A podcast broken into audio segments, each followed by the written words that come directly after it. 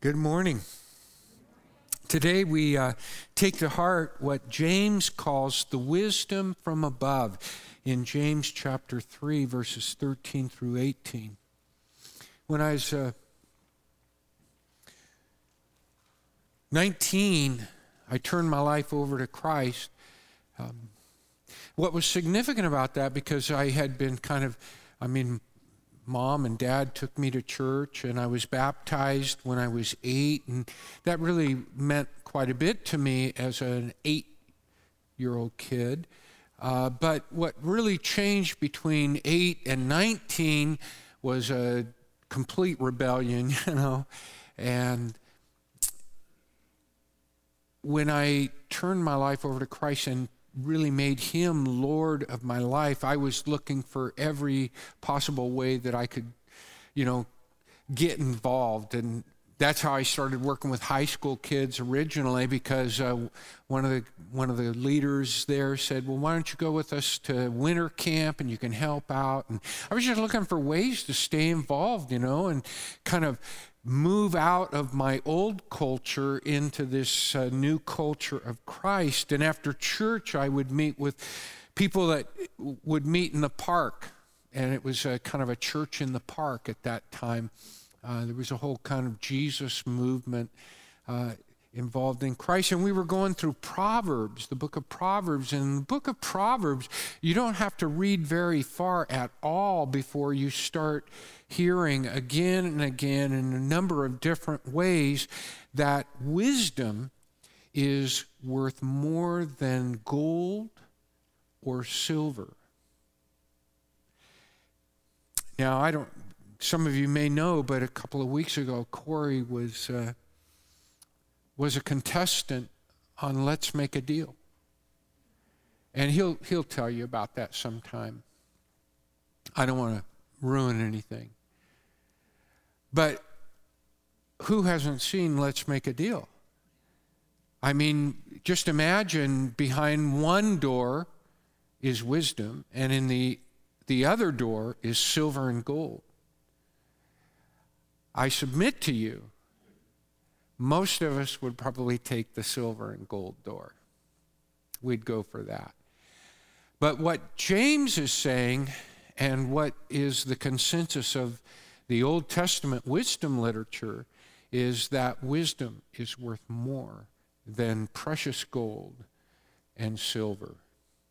With that in mind, let's see what James has to say because he's commending, he's peddling door number one, the door with wisdom. Who is wise and understanding among you?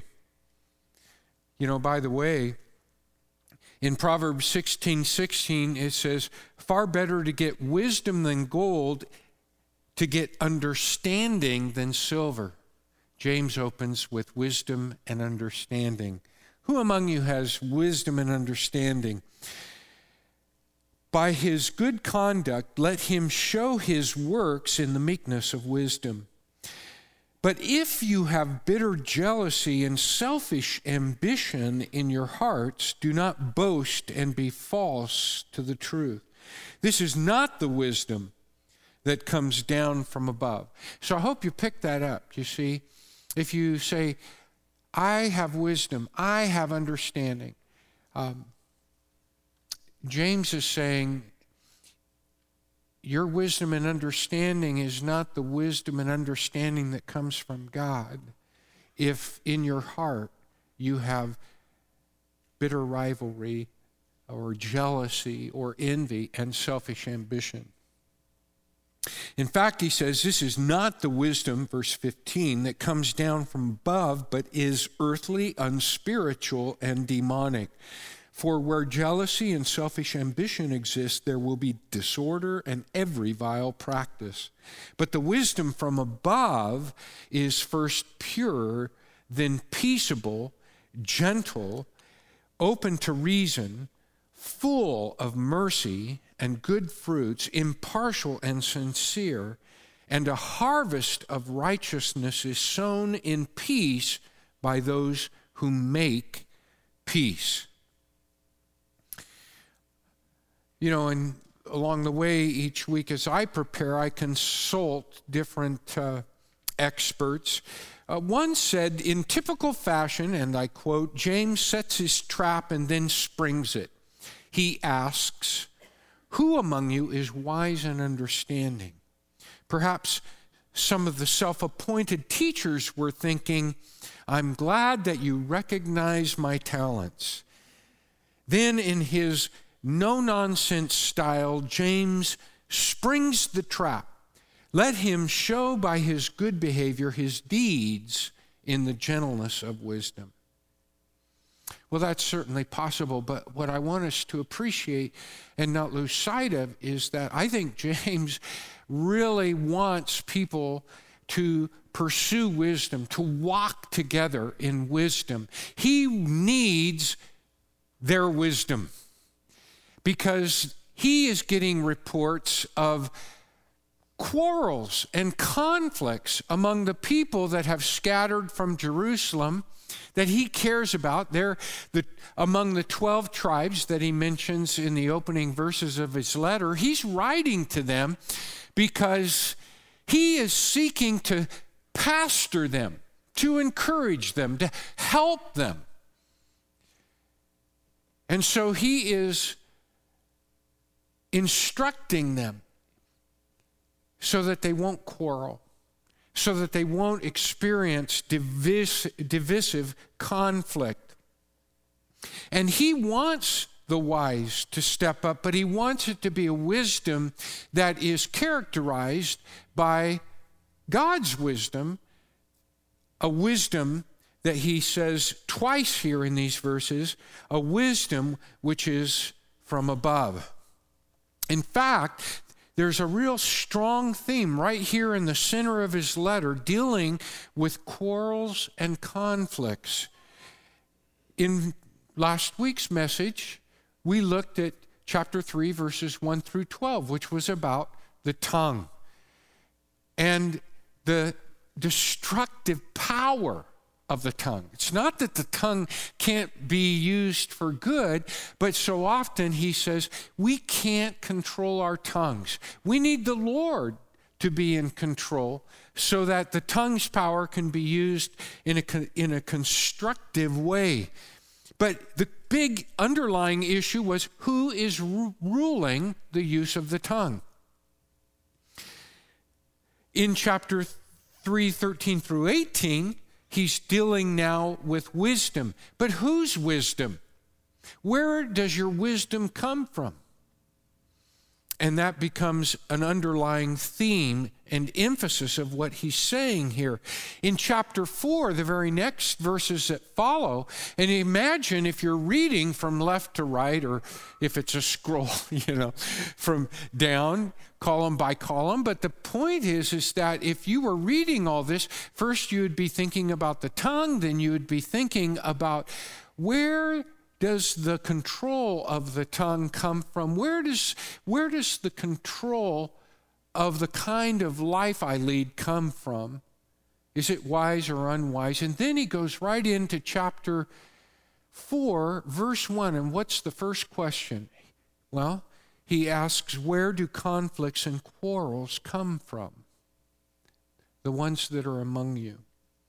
And so James may be flicking a few earlobes here, but James is surely trying to encourage those who are wise to step up and exercise that wisdom.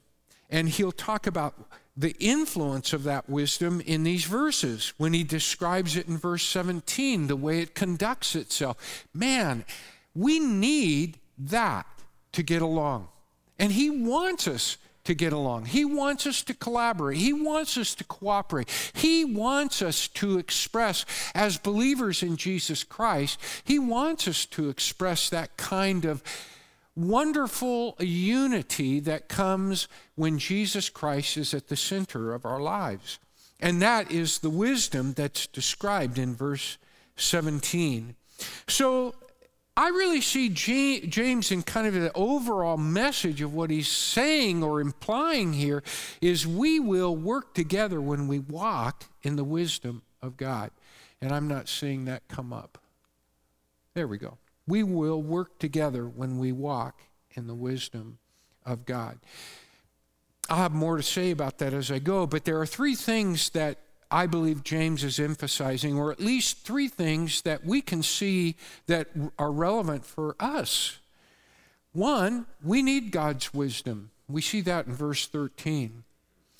Not only do we need God's wisdom, but we need God's wisdom in our hearts.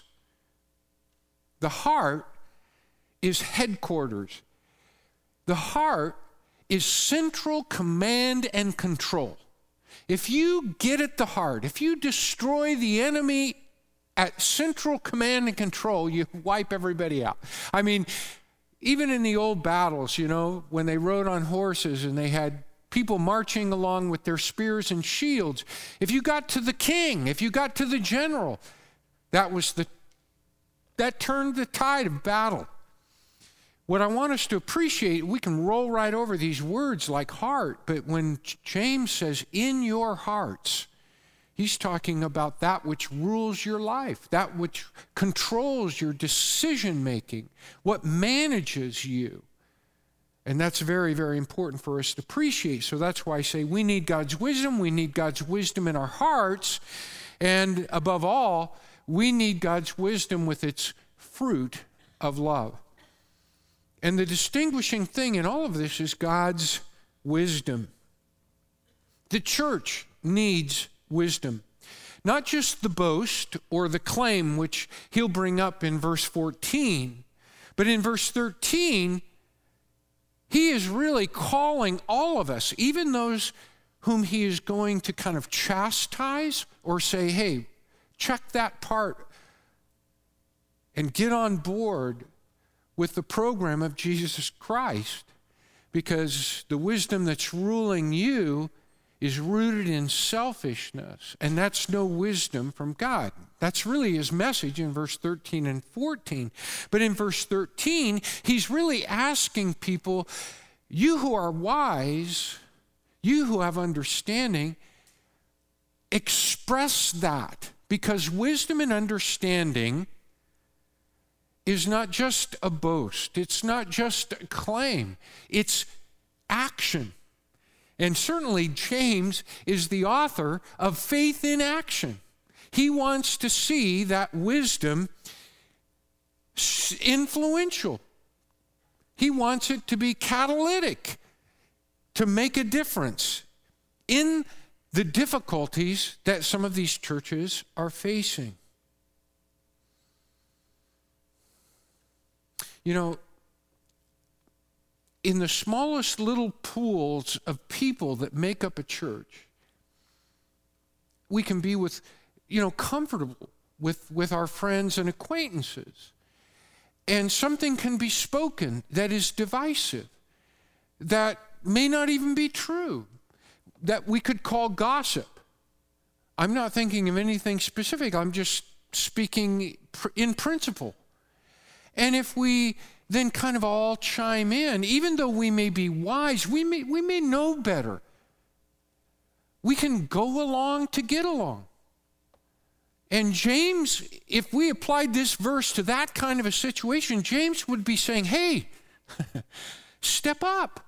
Don't just sit back and let that pass. In a loving, kind, don't cause them to be ashamed we're all foolish. We all make mistakes, as James said in the last passage. But he said, you can correct that in a way that doesn't blow everything up. You can say, we can do better. And we should. That's the kind of thing I see James saying. He's, all of us have a wisdom, all of us have an understanding but it becomes useful in the hands of the Lord when we turn our hearts over to Him, when He's in control. And I think He's calling upon that. Sure, He says in verse 14, the epicenter of wisdom is the heart. But before we get to the issue of the heart that he brings up, he does give us a glimpse of the wisdom from above in verse 13. Just three things I want us to appreciate. It's visible in what it does. And I've already touched on that, but that's, that's what he's saying when he says, show it, demonstrate it. It's a very graphic word that has to do with prove it. Prove your wisdom. A second thing that he says, when he talks about proving it or acting it out and showing it, he talks about, and I'm going to, this is my translation, praiseworthy conduct. I know the translations just say good conduct, but the word that is translated here, good, speaks of praiseworthy. Often the word is translated by the word beauty things lovely, things that are noble and honorable. So, if a word can bear those kinds of sense, I don't want us to miss that when we just hear the word good. I want us to realize that when wisdom works, it's something that, I mean, it's, I don't want you to misunderstand me, but it's almost charming to see wisdom in play because it works beautiful things, not ugly things. We know what works ugly things. We're guilty of working ugly things. Beautiful things, a little bit rarer. And I want us to appreciate that. It's an element of wisdom here. It's praiseworthy conduct. It's noble, beautiful, not ugly conduct. And then a third thing we see here is it's meek or gentle. The word literally is and generally translated lowly, humble. In other words, wisdom isn't a bully. Wisdom just quietly asserts itself. It doesn't choke you into seeing it or to following it, it just asserts itself. In humility. Well, those are three things we need to appreciate. But more importantly, here we are introduced in verse 14 to what wisdom is not, but it does identify where wisdom, the root, the epicenter, and of course, I'm referring to earthquakes.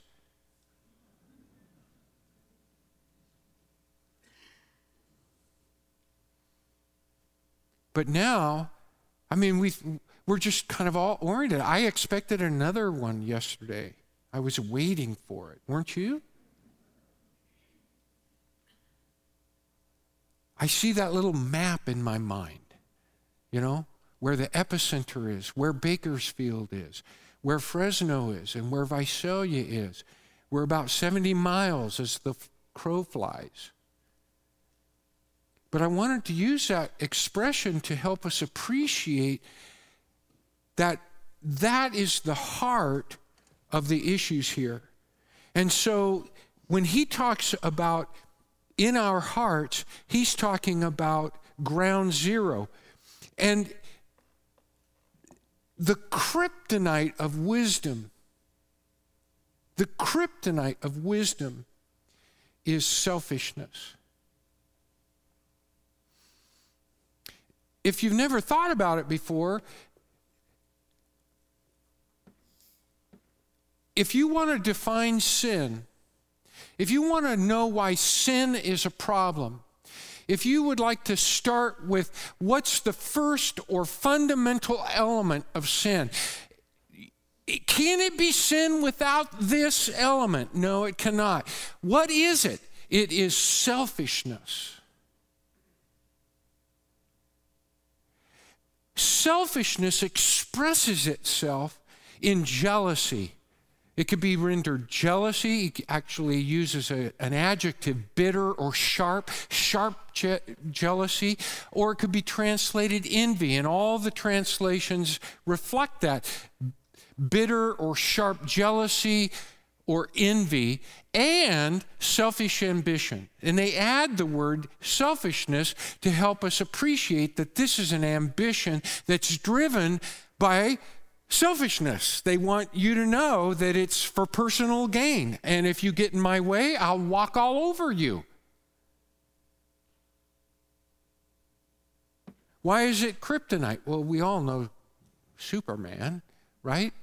Kryptonite is an alien mineral.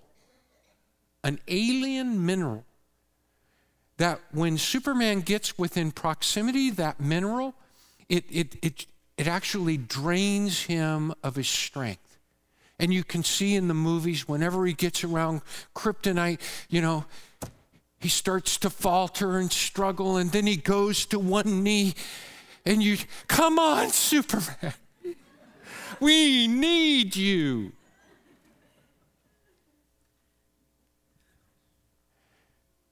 And, and that is what selfishness is to the new creation, to the new humanity, to the new person created through faith in Jesus Christ because of the resurrection, his death, the defeat of sin, and resurrection. If there's no resurrection, then the death was not powerful or efficacious.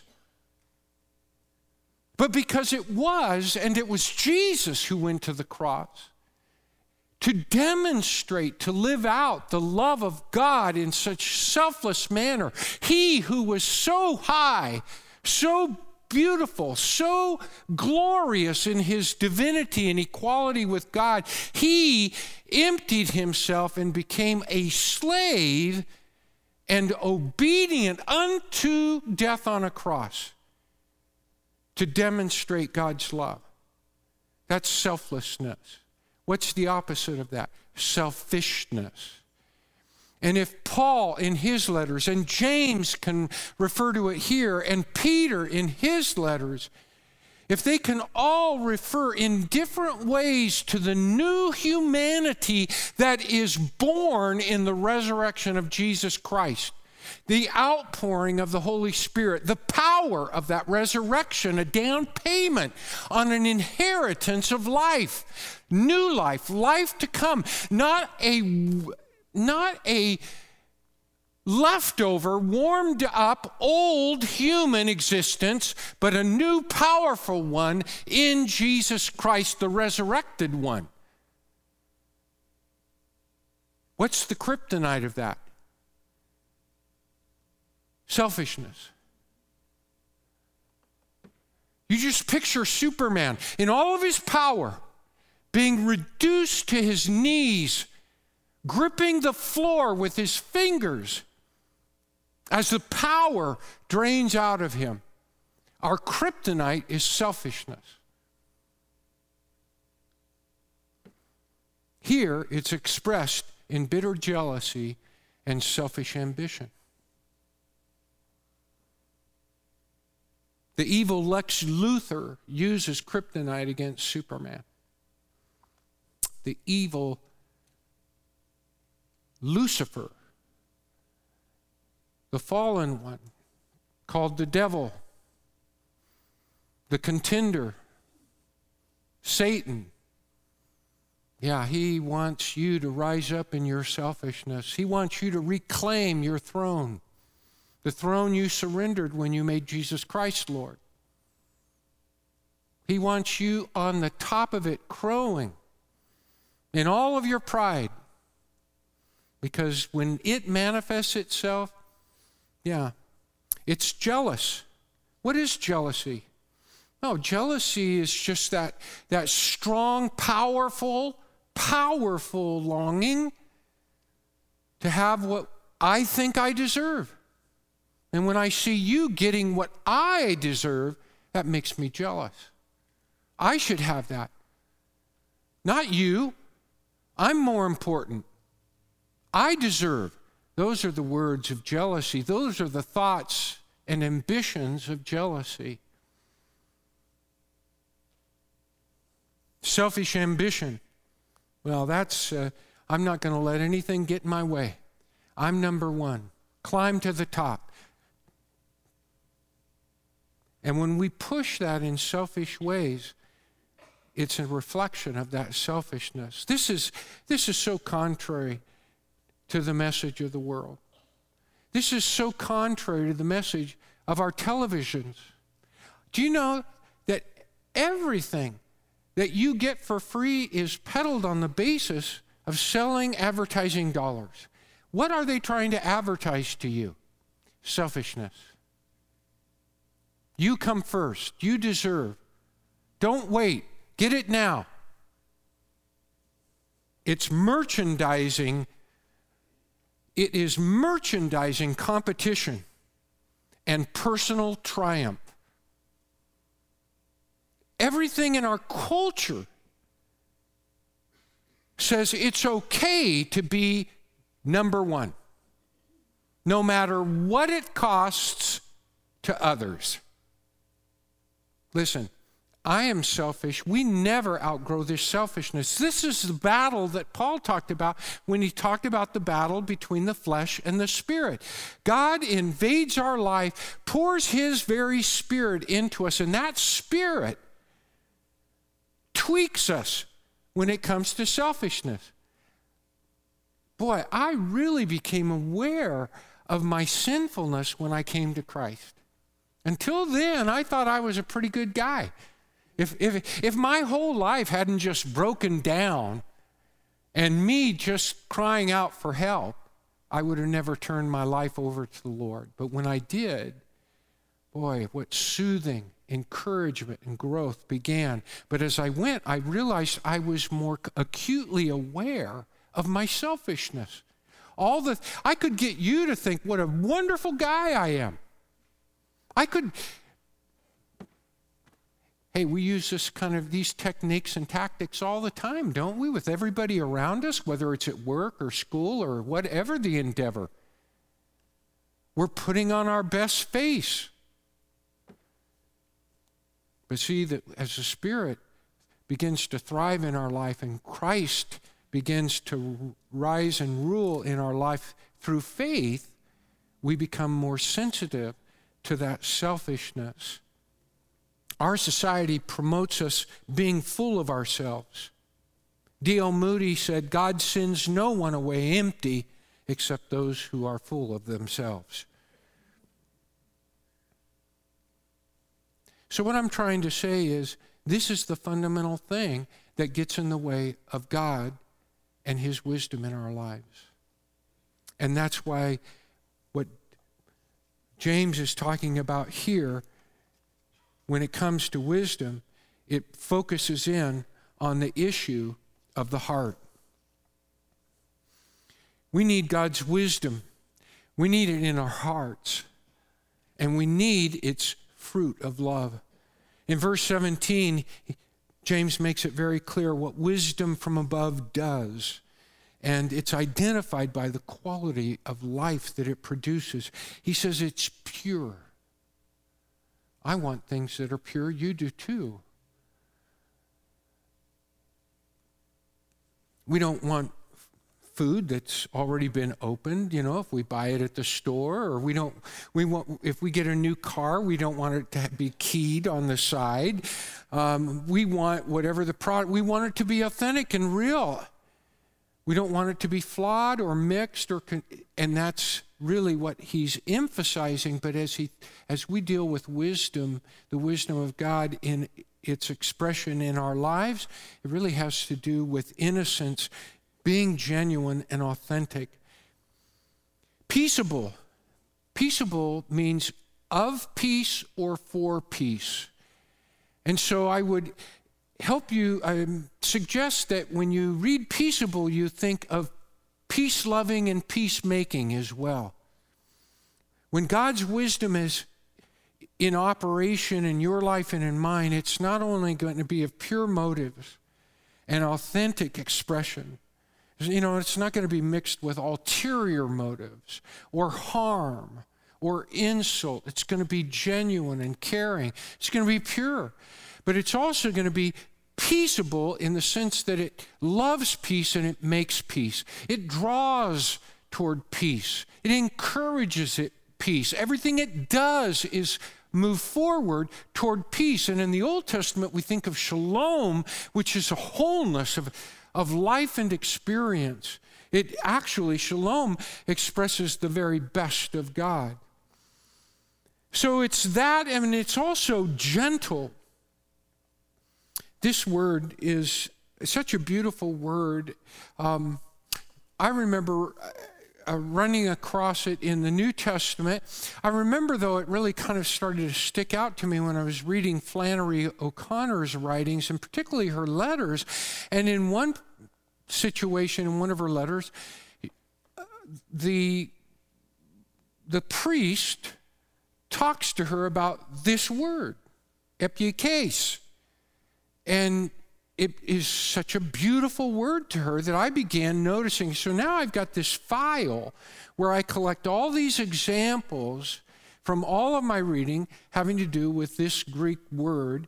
Um, and I want you to know that in Aristotle, he uses this word to describe what he calls the good person as opposed to the bad person.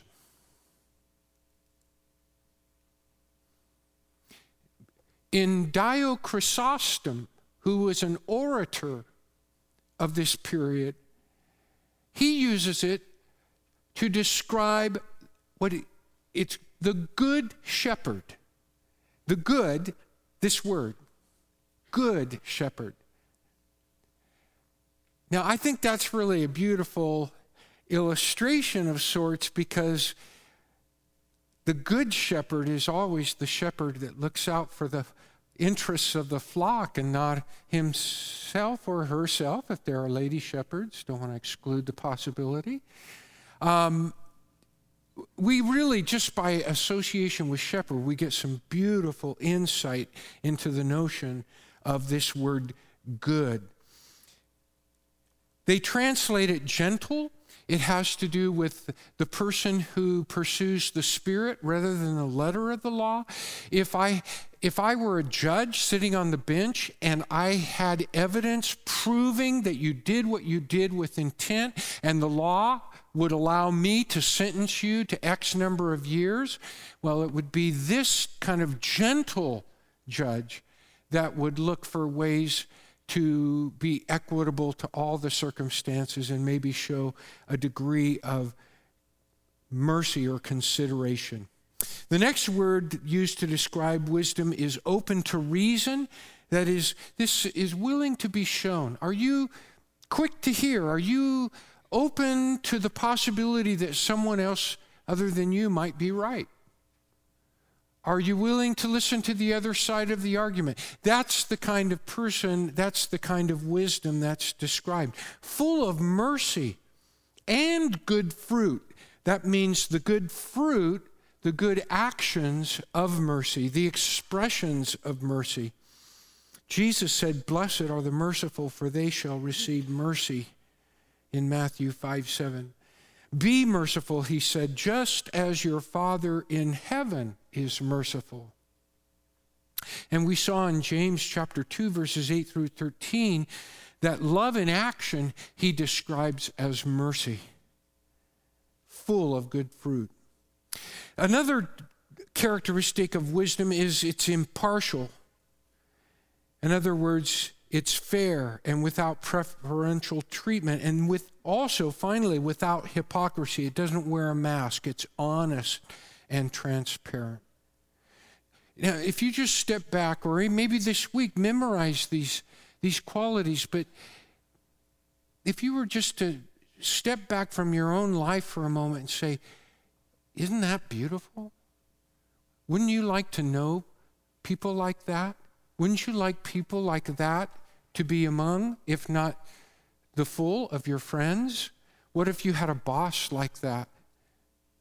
You know, I if I were a senator or a congressperson with those qualities, what kind of difference could I make in the political situation? What if I were on the Supreme Court? What, how would that influence my decisions? What if I was in the White House on the White House staff. If I had these qualities, would I last? Would I influence? We don't always know, but we have to be these kinds of people if we're going to be possessed of God's power and wisdom. Will you be this kind of person? Will you be this kind of person at home? Will you be this kind of person in your partnerships? What if if you're married or dating, are you going to be this kind of person that is of this kind of wisdom? Is this a destructive, an ugly, a breaking down and destroying kind of coyness, skillfulness, wisdom? Or is this the wisdom of above that always brings in qualities that are good and healing and improving? bringing out the best in one another. That's what I see happening here. I don't have this because, uh, I mean, I'm, I do not have this as a senator or a congressperson or a Supreme Court justice. I just have this as a pastor. But you have it and can have it very simply when you just make Jesus Christ Lord of your life, and you walk in His power. You say, Lord, I want you to be on the throne of my life. Because when I'm on the throne, I am I'm selfish. Sometimes I'm jealous. Sometimes I'm envious. Sometimes I'm very ambitious. And I'll take down anyone in my way to do it. I'll talk bad about them. I'll talk trash. It doesn't matter because I'm the most important. That's what James is addressing because he is saying to them, just as he would say to us, if we walk together in that wisdom that is above, God's wisdom, we'll work together. We'll work together. And that's what we need in this world. And you know where we need it first? We need it in the church. Because if the world doesn't see the reality of the gospel in his people, we're wasting our time. And if Jesus is just your Savior when you need Him or you think you need Him, when you want Him to swoop in and make it all right, and you're not willing to do any of the tough stuff because He wants to grow you in Christ likeness, not tell you, not, you know, not hand you a Kool Aid or a lemonade with a little umbrella in it and say, put your feet up, honey. I'll take care of this. That's what a lot of us want. That's what we want that Jesus who waits on us like that. But what he wants, he wants to forge some warriors for Christ likeness, for the resurrection power of God, and what God wants to do through you, not your neighbor, through you, right where you're at. You're not in the Senate, you're not in the Middle East, you're not in the cabinet. So get off of it and get to work where God says you can make a difference. Until then, we need to quit griping and get on with it so that the church is praiseworthy and people are drawn to it because of the reality of real power, real life, and the breath of the Spirit of God at work in and through us. They should see a model of life that could never be had here in America or any other country except through the church. And that's what James is talking about. This morning, we have a chance to go to the epicenter and visit again where it all begins the heart. And that's what he is addressing in the bread and the cup that we get to celebrate because we belong to Him, but it draws us to the fundamentals of His selfless sacrifice and the new covenant that is created not only through his death, but his resurrection. And that we hold in our hands, but it embodies symbolically Jesus himself, all that he did for us, because that is where the new life and the power reside. So let's prepare our hearts for a moment